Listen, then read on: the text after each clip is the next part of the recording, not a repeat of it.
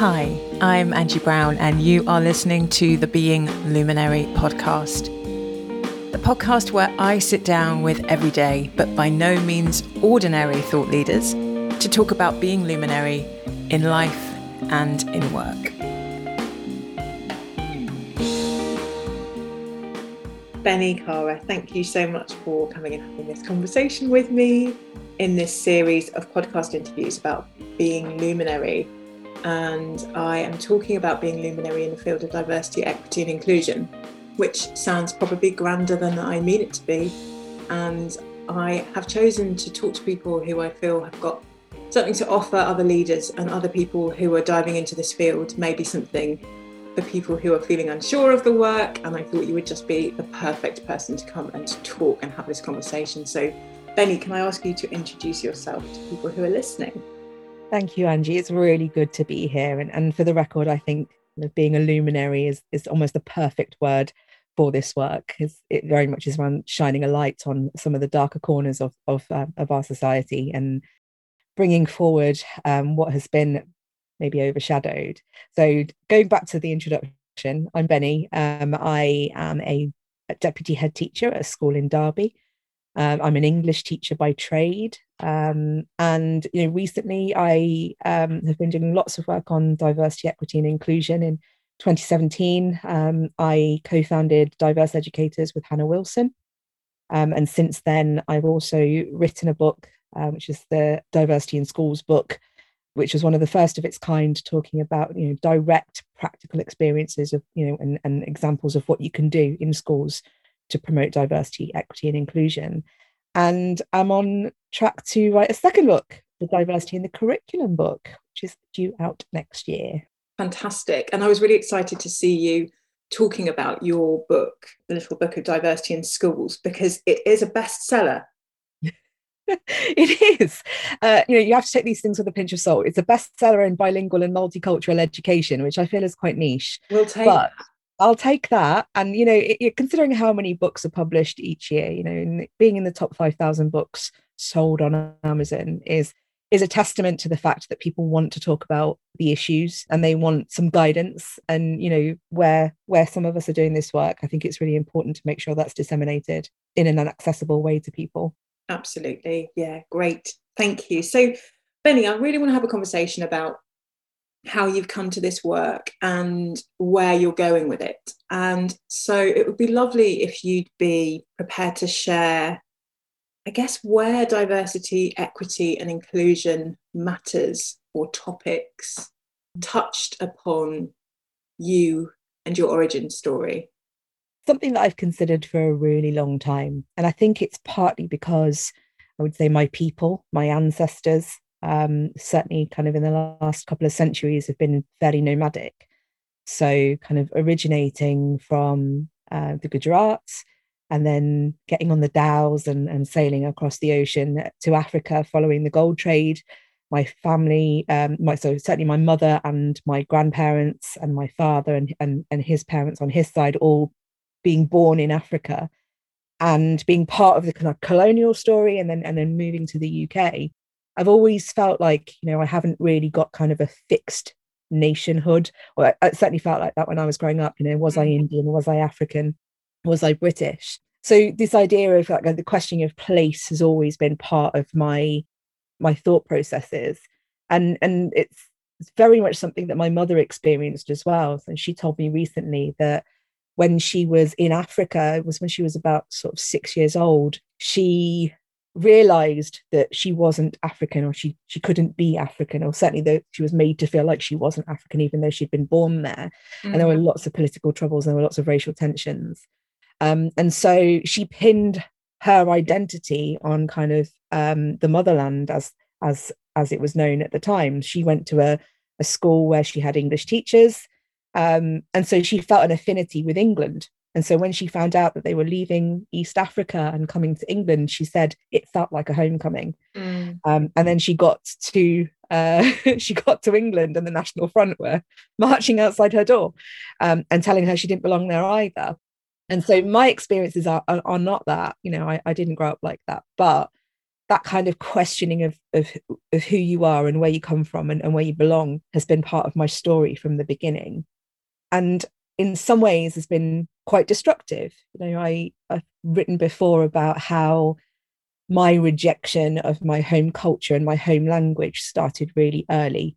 And where that came from, I guess there isn't a single source. It was this understanding that being Asian, being Gujarati in, in Western society was something to not necessarily be proud of. Kind of it manifested in odd ways, you know, a kind of absolute refusal to go to Gujarati school to learn, you know, the intricacies of my own language and, and mm. choosing French and, and being really clear that I'm choosing French because I think my home language is backward. And so, you know, I, I feel like I've had kind of the the those adverse effects of not really feeling like I belong to a particular place kind of manifest later on. And then certainly as I grew older, becoming really conscious of, you know, literally where to stand in a room. And I've spoken about this before when I went to college. I, I was born in Leicester and I was educated in Leicester. And it, it's seen as the multicultural hub of the UK. And it was absolutely divided. In fact, my college common room um, you could literally draw a line down the mid- middle and all of the asian people would be standing on one side and all of the white people would be standing on the other wow and yeah, it was it was pretty stuck and nobody had told us to do that it was just the way it was and it was often divided in subject lines as well so the asian population of the college were doing kind of maths and the sciences and the white population of the college were doing like predominantly um, you know language arts that kind of subject. And there I was as an Asian woman doing English, French, and history, going, right now, which side of the room do I stand on? Literally, where do I go? Literally, wow. where do I go? I sort of hovered around the middle. How fascinating. Yeah. So there's all there's been you know, I don't think I've ever come to this work as a victim, but I've certainly come to this work with the absolute understanding that belonging is something that I have had to consider in the way that some other people don't. And i think that's not just true of race and, and culture. I think of it's it's true in terms of sexuality. So finding that people's reaction to you um, changes according to kind of what you define as your sexuality. Mm-hmm. so i'm a woman but i don't you know I, am I'm, I'm bisexual. And i was in i predominantly been in relationships with women mm. um, and then how does that place me there, there, are some men who don't know how to treat me well you're mm. a girl but I, you're not interested in me so how do i how do I function?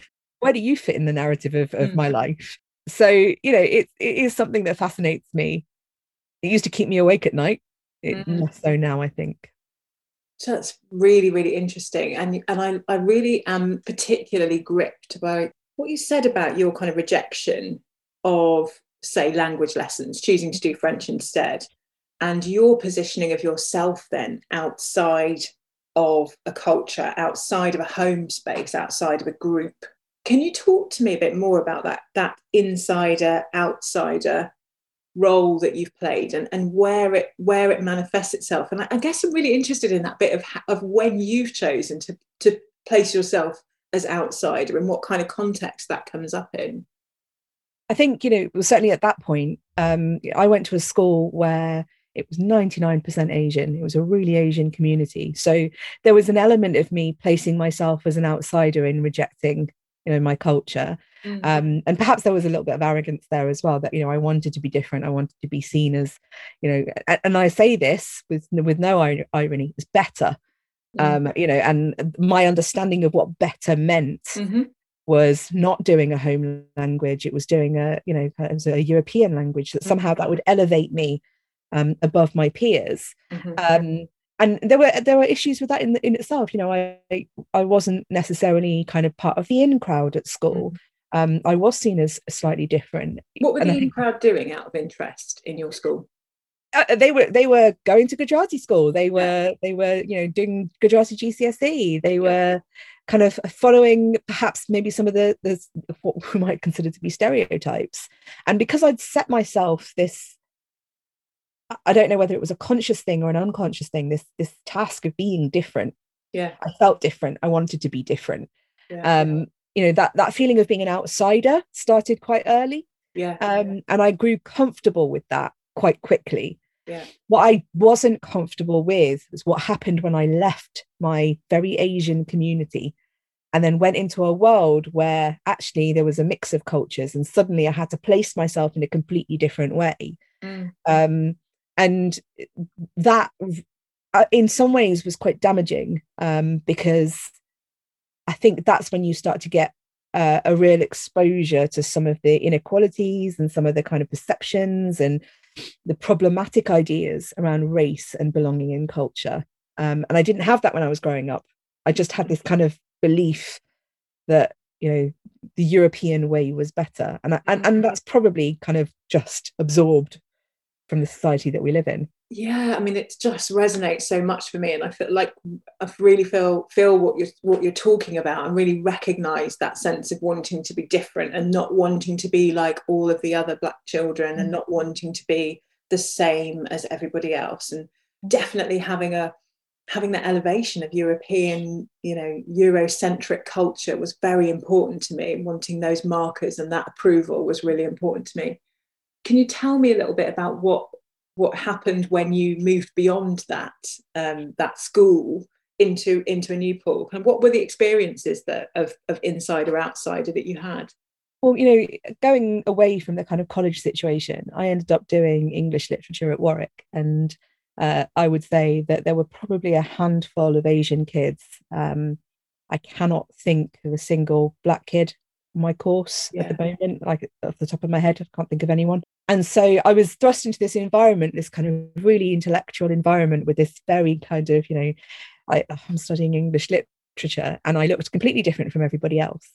And there were Asian people at Warwick, but they tended to kind of join um, kind of Asian societies, and I, and I didn't. I joined English Lit Society um, and was the made, made them make me the vice, vice president, which is testament to how I behave in, in, most in most of my life.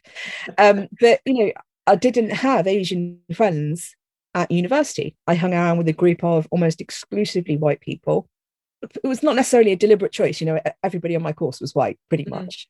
Um, but I didn't seek out the company of people who looked like me. Yeah. And I didn't really see that as an issue. Um, again, still feeling like there was some kind of difference in me that meant that perhaps I had bettered myself. Yeah.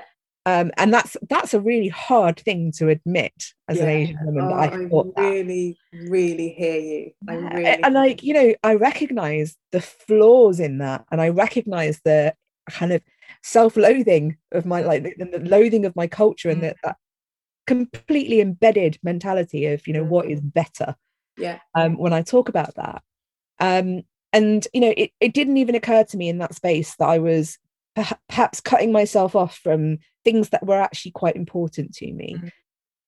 i'd already sort of given up i guess my access to my ancestry by not learning the language that those conversations I could have had with my grandparents about my heritage. Mm-hmm. I didn't have the lexicon to be able to do that. Oh, Bennie, that is so profound. That that kind of that's that's the reality of it. Yeah. You know, yeah. what what I chose to do was replace everything that was true, the truth about me, with something that I believed was better. Mm. And that message, I, I never I don't remember somebody telling me that. I don't re- I don't remember someone holding a placard saying, you know, to be a good person, to to be popular or successful, you have to be like like white people. But I, I definitely felt it early on. I'd absorbed that message, and it really, I guess, the first time I felt like an outsider, and not by choice, was when I did my teacher training.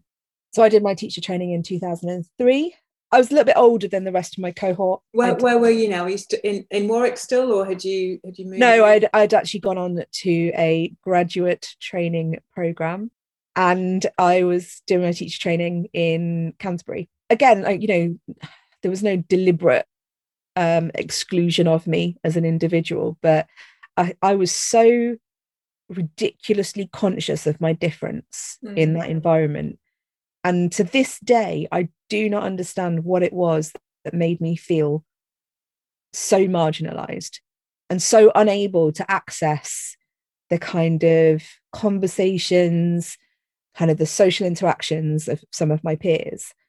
I had grown up in inner city Leicester. I'd gone to Warwick, um, which you know, is not Oxbridge. You know, we were very proud that we're not Oxbridge, but I was surrounded by people who had very different life experiences to me. And that was the mm-hmm. first time, really. And no one did anything deliberately. You know, everyone was really lovely and kind of affable, but I didn't fit in. I didn't fit into that crowd at all.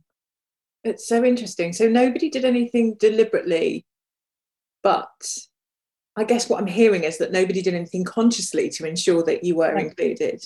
Yeah. And, and, I, and, that's fascinating, isn't it? That, that you know, and, and quite often when we talk about diversity, equity, and inclusion work, we talk about allyship and how it's an active process. Yeah. And I was waiting, I guess, to be included in the way that I had before. And I think some of the people um, who were with me on that journey perhaps weren't conscious of, of the need to do that and I would never kind of sit here and blame individuals for it, but I had a very different set of cultural references. I had a very different um, understanding of the world, um, and I, I, I was devastated. Actually, mm. I was absolutely devastated mm. because for the first time I really didn't fit in, mm. um, and that wasn't my choice.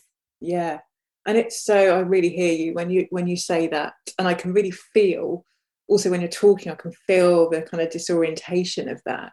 That is so familiar to me. And I know so many people listening will also really recognize that first moment that you realize, oh my goodness, I do not fit here at all. Mm. And the what I, what I really appreciate you articulating and noticing is that it is sometimes completely intangible. Mm. Should on paper it should work. Yeah. It could work on paper, but something is missing. And I wonder if when you look back on that time, can you see things in the light of the work that you now do that could have been deliberately constructed, if you like, to consciously created in order for you to feel that you did fit in? Um, and I, and I have to be clear, I don't think it was the actual course hmm. itself mm. that didn't consider it it was you know what happens in the the marginal spaces the stuff around around the course you know you're yeah. socializing you're um you know your your how, how you interact with people outside yeah. of, of the actual program i i don't know i think there's just maybe a lack of conscious thought around um some of the like I think it's like accommodation. I ended up yeah. living with two guys, in, you know, and, and and that's great. You know, I had no issues mm-hmm. with that.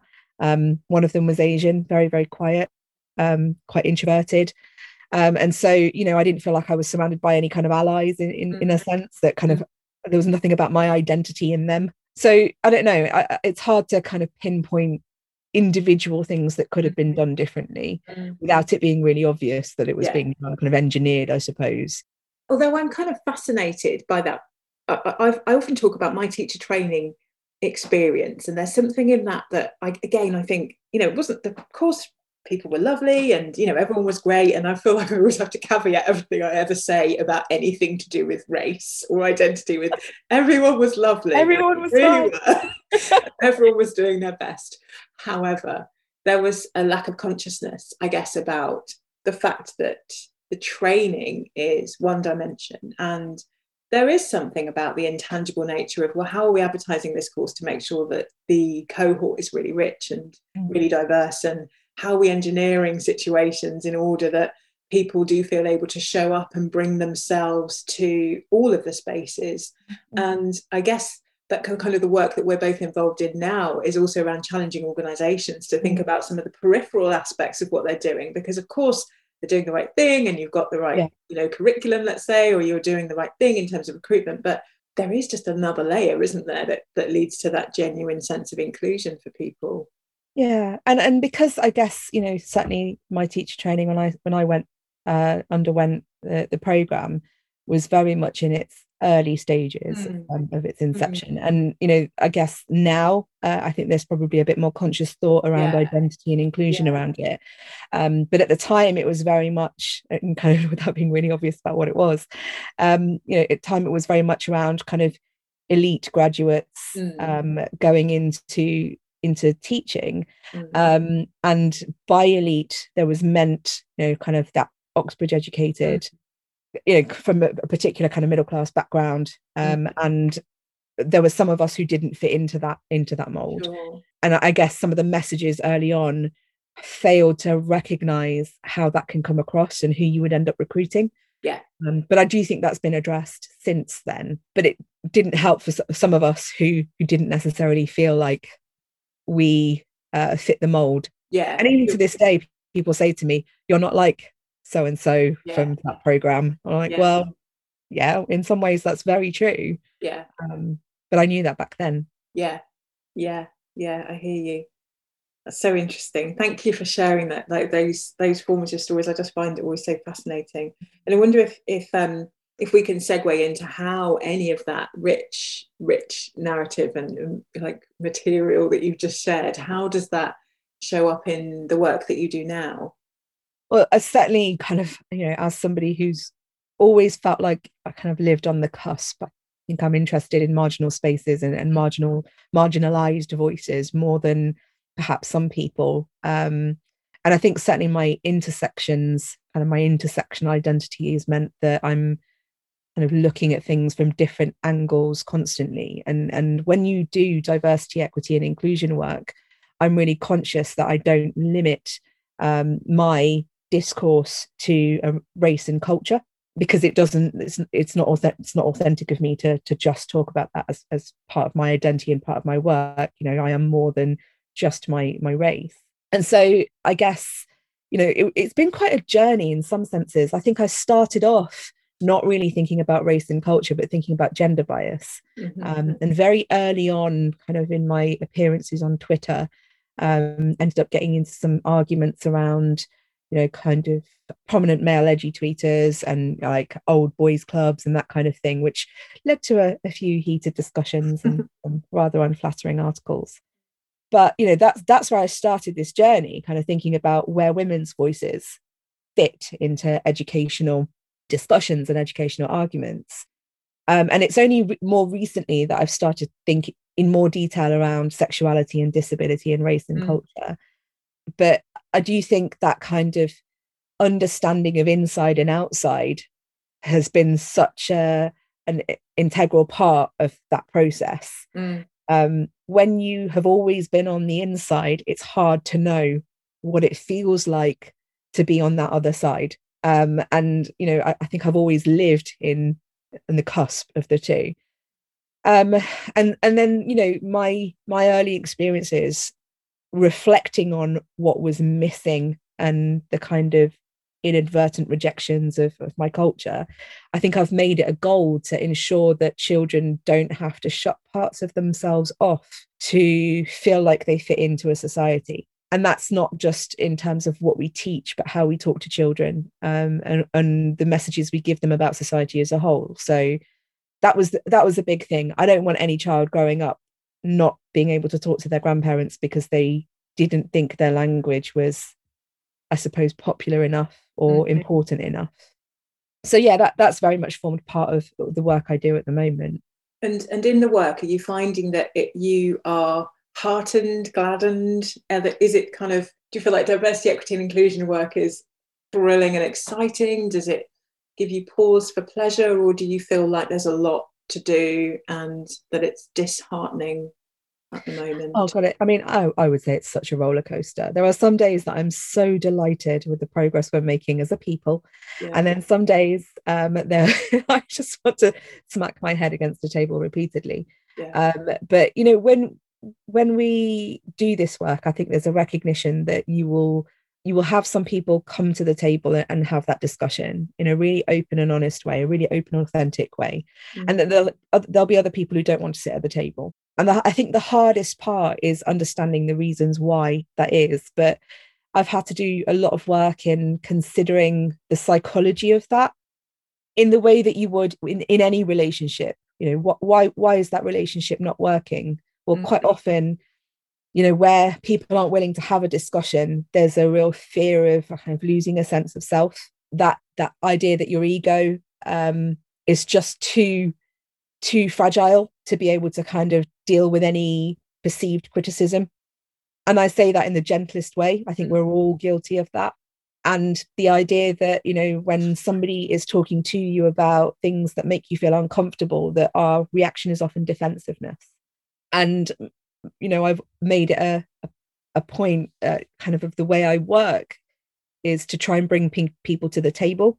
Um, and to be able to do that, you have to acknowledge some of the hurts that might be caused. You might have to acknowledge some of the um, reasons for defensiveness, um, and and to have those discussions in a way where the message can be heard. And I, and I, that, that it's really important to me. Bennie, I, I just can't tell you how thrilling it is to talk to somebody who really shares that that worldview because it's it's definitely the worldview that I have and and and so what you're saying really talks to my kind of deepest soul at a very very deep soul level about this work and how how um, kind of generative and how how kind of beneficial it can be for humanity just to have that gesture of come and sit at the table and I really want to find out mm. about you and and so one of the things that I'm I'm interested in in your take on this actually is sometimes there can be a, a, a bit of a, a, dilemma, I guess, for people around wanting to make that gesture of come and have this conversation, come and talk to me. And also being careful with themselves to not do the do the heavy lifting, if you like, of difficult conversations, for example, around race. So, you know, mm. there's a lot to be said for not asking black and brown people to do the work, explaining explaining why why situations mm-hmm. are racist, explaining structural or institutional oppression. And and yet the the the kind of gesture that you're articulating there that really, really resonates for me is does take on quite a lot of responsibility or can take on quite a lot of responsibility. Where where do you where, where are you with that that dilemma, that dichotomy? I think I think the metaphor about bringing people to the table is a good one because you know I, am bringing people to the table but i'm not putting the food on the table mm. and you know this is this is where i've made it very clear that um, i will do some of the work mm. you know i will lay some of that table and i will bring some of those dishes but i'm expecting you to bring something with you to that table as well yeah. and you know that that's the beauty of sitting at the table in that you know somebody will curate what they need to know and, and what they're what knowledge they're bringing and they will come with questions and we can have the discussion at the table because there isn't a power dynamic there. I haven't got the knowledge. You know, we, are sharing knowledge where we're uh, transmitting that knowledge between us. We're shaping it between us. And sometimes that comes with truths, you know, mm-hmm. things that are hard uh, to swallow, things that are unpalatable. We want to kind of keep mm-hmm. extending this metaphor. I love um, it. And that's okay because when we sit down and we eat a meal together, there are some things that we don't like, but we're still mm-hmm. eating together. And you know, if I have said anything kind of over and over again in the last few months, is very much that, well, I will provide you with some of the tools, but I will expect people to go away and do the work because yeah. it's tiring otherwise. It's very tiring. Yeah. I really, I really, really appreciate what you've just said. And um, it's making me think of a book by um, a woman called, I think she's called Priya Parker, but there are two books. And I think Priya Parker is the is the woman that I want to reference, and she wrote a book called The Art of Gathering. Mm. And and so this table this table um, metaphor is really really interesting, and she talks about gathering, and it's a it's a different context, but about getting people around the mm-hmm. table for almost for kind of powerful social change, for for moments that are really take us all beyond the individual experience that you know that the mm. art of community kind of moves us forward but one of the things that she says is that um, we have become accustomed to lazy gathering almost, that we sort of have parties and we don't really do anything. We just open the door, open some bottles of wine and say, come on in. And actually, the art of gathering is very structured. Mm. It's, it's, held, it's facilitated, it's carefully thought out. This needs to mm. happen in this moment. This part of the meal is the starter. This moment is where it's important for somebody to stand up and say, this is the next phase of the conversation. And so what you've what you've said has just made me think about the importance of of, of you know when you as you say when you're bringing people to the table you're not doing all of the hard work you're not providing all of the food but there is some safety isn't there of of, mm.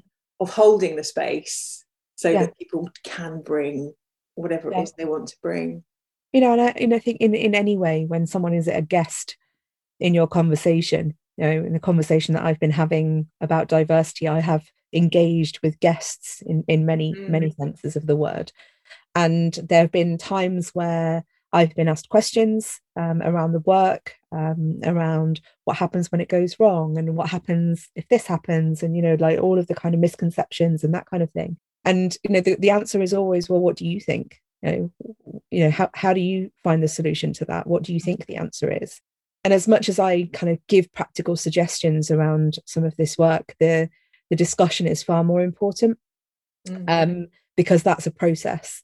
You can't change people's minds or fundamentally change the structures of a society by declaring that this is the way it is. It doesn't work that way. There's you know miles to go before we sleep and like just that sense of it's a it's a massive journey and i hate that metaphor sorry. I will try not to use it but it's true it's a journey um, and every conversation is a step and if i can have those conversations fruitfully for a long time, I feel like that's when they may be some impact over time rather than overnight. Yeah, yeah, absolutely. For those people who are listening who are kind of saying, yeah, but Bennie, you've just got loads of experience and you've written a book and you're, you know, you do, this is the work you do. And, and I'm nowhere with this. Can you articulate any any hidden areas, any areas for you that you feel like, oh, actually, I could probably look at that because because sometimes when we talk, it's like we have the answers, and I guess some of these conversations are also for me about just saying we also all have areas that we don't look at. Absolutely. I'd like to sit here and claim I know everything. Um, I frequently do at home, but I, I won't lie um, in public. I, of course, I have blind spots. Um, you know, as much as I tread a lot of intersectional space, and and I can kind of claim knowledge about certain things that maybe others don't, that you know don't because they don't have the same identity as mm. me. You know, I'm really conscious that I try to speak universally about diversity, equity, and inclusion, but I don't have the experiences of some of the people who fall into those protected characteristics. And even within certain protected characteristics, there's such a range of experiences that mm. you can you can never really know uh, what it's like in in someone else's shoes. Like i know that as a, an asian woman i'm i'm never going to have a real understanding of what it means to be a, um, a young black man in you know in our society today. Um, and so i think that takes a, a kind of a moment of reflection that you know when you are talking about the work that there are things that you won't have lived experience of and and the important thing there is to do the listening. So i will ask the questions and I will go and find out. Like I said, I will do the heavy lifting for the things that I don't know about. Mm. Um, and that means talking to people and, and understanding and, and hearing lived experience, but also recognizing that sometimes that's not my story to tell. And where I can amplify the voices of others, that's just as important as having my own experience on the table. And so it's really important to me to make sure that um, people are heard and it's obviously such a lovely bonus that people are now listening and you know i've got a, a fairly strong following and the book's doing well mm. but i'm mm. conscious that there are people who are just as much to say as i have who haven't had that, that um, journey yet mm. so yeah um, i definitely think there's some work to be done in in amplifying others great and so where does diverse educators fit with that then and your work with diverse educators I, think it's you know I'm I'm so proud of the work that um, Hannah has done with diverse educators, and I say that like with with intention because um, because I'm a full time teacher and, and Hannah's not at the moment. Um, you know, she does a lot of the legwork around diverse educators, and she's just a phenomenon in many in many senses.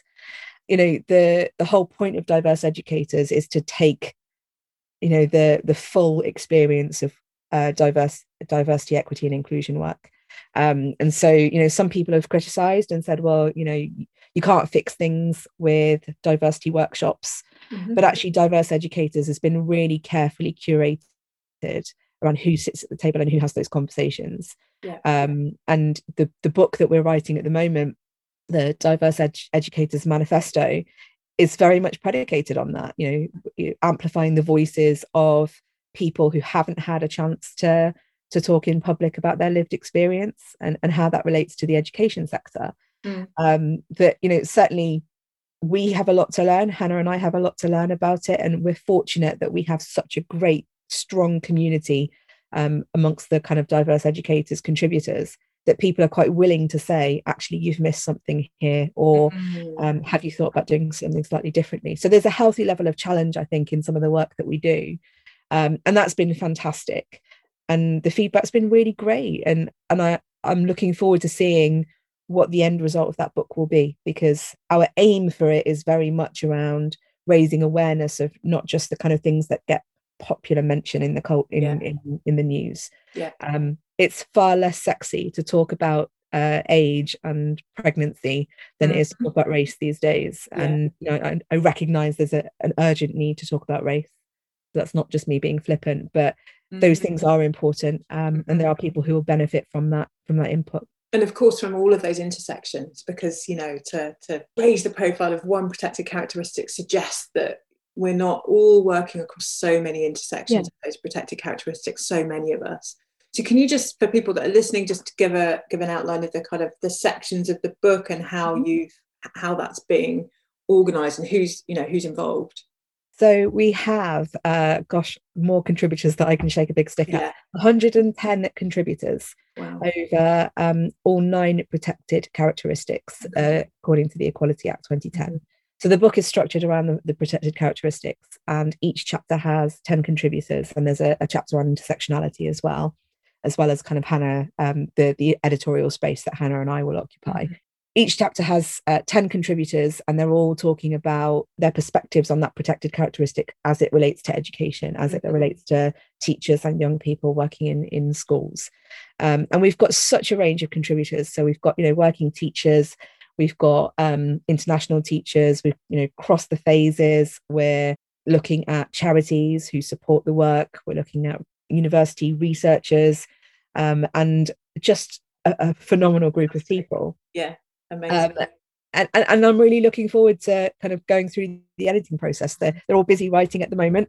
Mm. So um, we've got a few weeks left before some submissions and, and then we'll start to be able to shape it. Exciting. How exciting. So um, I, I've just kind of drawing drawing this conversation, which has just thoroughly delighted me to a close um, soon. And I and I have um, a question that I I'm asking everybody that's been involved in these conversations. And that's what would luminary diversity, equity, and, and inclusion work look like for you or for, for your organisation? I think, certainly, broadly speaking, I think luminary work, again, taking that kind of idea of like shining a light, mm. is a process of truth gathering and acknowledging that there are truths that you might not be comfortable with.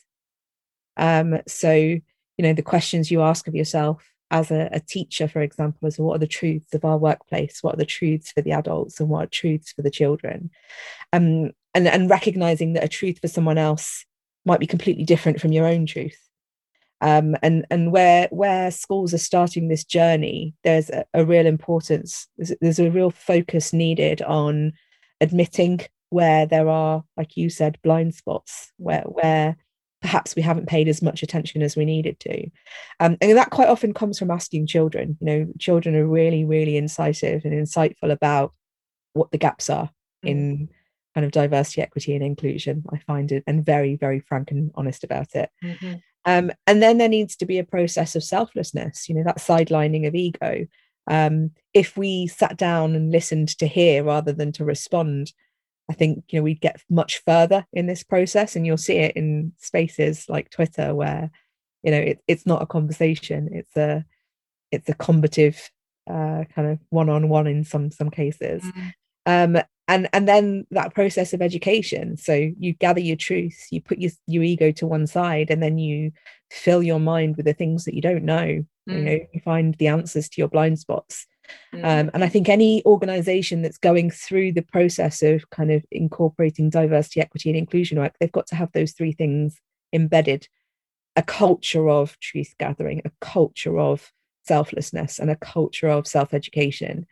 Where you get that right, you know, you get you do get the productive conversations and you do have the the decisions that are not tokenistic and it becomes more structural as opposed to performative but without those things, without the acknowledgement of people's truths, without putting our egos to one side, without learning, you know, any one of those pillars uh, knocked out means that you, it's it's not a fruitful journey for anyone involved. Mm, beautiful. Thank you so much, Bennie. Um, is there any final encouragement that you'd offer a leader who's at the beginning of this journey and is thinking, great, I've listened to you two talk and I don't know where to go. I don't know where to start. I don't know what to do, but I feel really compelled. I feel really drawn to doing this work. I think you know, question as to why. You know, what it what is what is what brings you to it. Um, and if it's, and I hate to say this because I think obviously, you know, people have their different reasons for coming to the work. But if the answer is, you know, George Floyd's murder, it, you're not in the right space yet. Mm. Actually, there's there's a broader message, there's a broader issue um, around diversity, equity, and inclusion that needs to be addressed in our in our structures in society. But I would also say that don't think that any one of us who are you know talking about diversity equity and inclusion started off as an expert you know I started off essentially rejecting my own culture um, and believing that my language was worthless. You know, that kind of internalized racism was my starting point. point, and yet here I am, having gone through this rec- recognition of of all of what happened, and I've had to do a lot of work around questioning where my assumptions came from, where my messages came from, um, and then just reading, reading everything. Yeah. That's uh, you know that's the best recommendation i can have. And you don't just say that as an english teacher. No, no. I say that as someone who voraciously absorbs stuff. Yeah. you know that's how i find things out. And there's a lot out there and and if you if you really really really want me to plug my book obviously there's I my think book i probably do yeah i wrote a book and it's not just me that thinks it's good people on amazon think it's good as well so it's got some good good reviews. So yeah, there's a reading list at the end of the book, um, and I found that as a uh, I found that was a really helpful starting point for some of the work I was doing around even just writing the book, mm. formulating my own thoughts. So start there. Brilliant, thank you. So Bennie, your your current book is called Diversity Political Guide for Teachers Diversity in Schools, and it's available from places that you would normally get your books from. Yeah. Where can people find you on the socials? On the socials, you'll find me lurking on Twitter at Bennie Kara, B E N N I E K A R A. And yeah, I uh, for anyone who's expecting really highbrow content on my Twitter, it goes from obscure archaeology to cat memes very, very quickly. There's some cats. I've definitely seen some cats. Yeah, there's, there's occasionally I get tired of being so serious.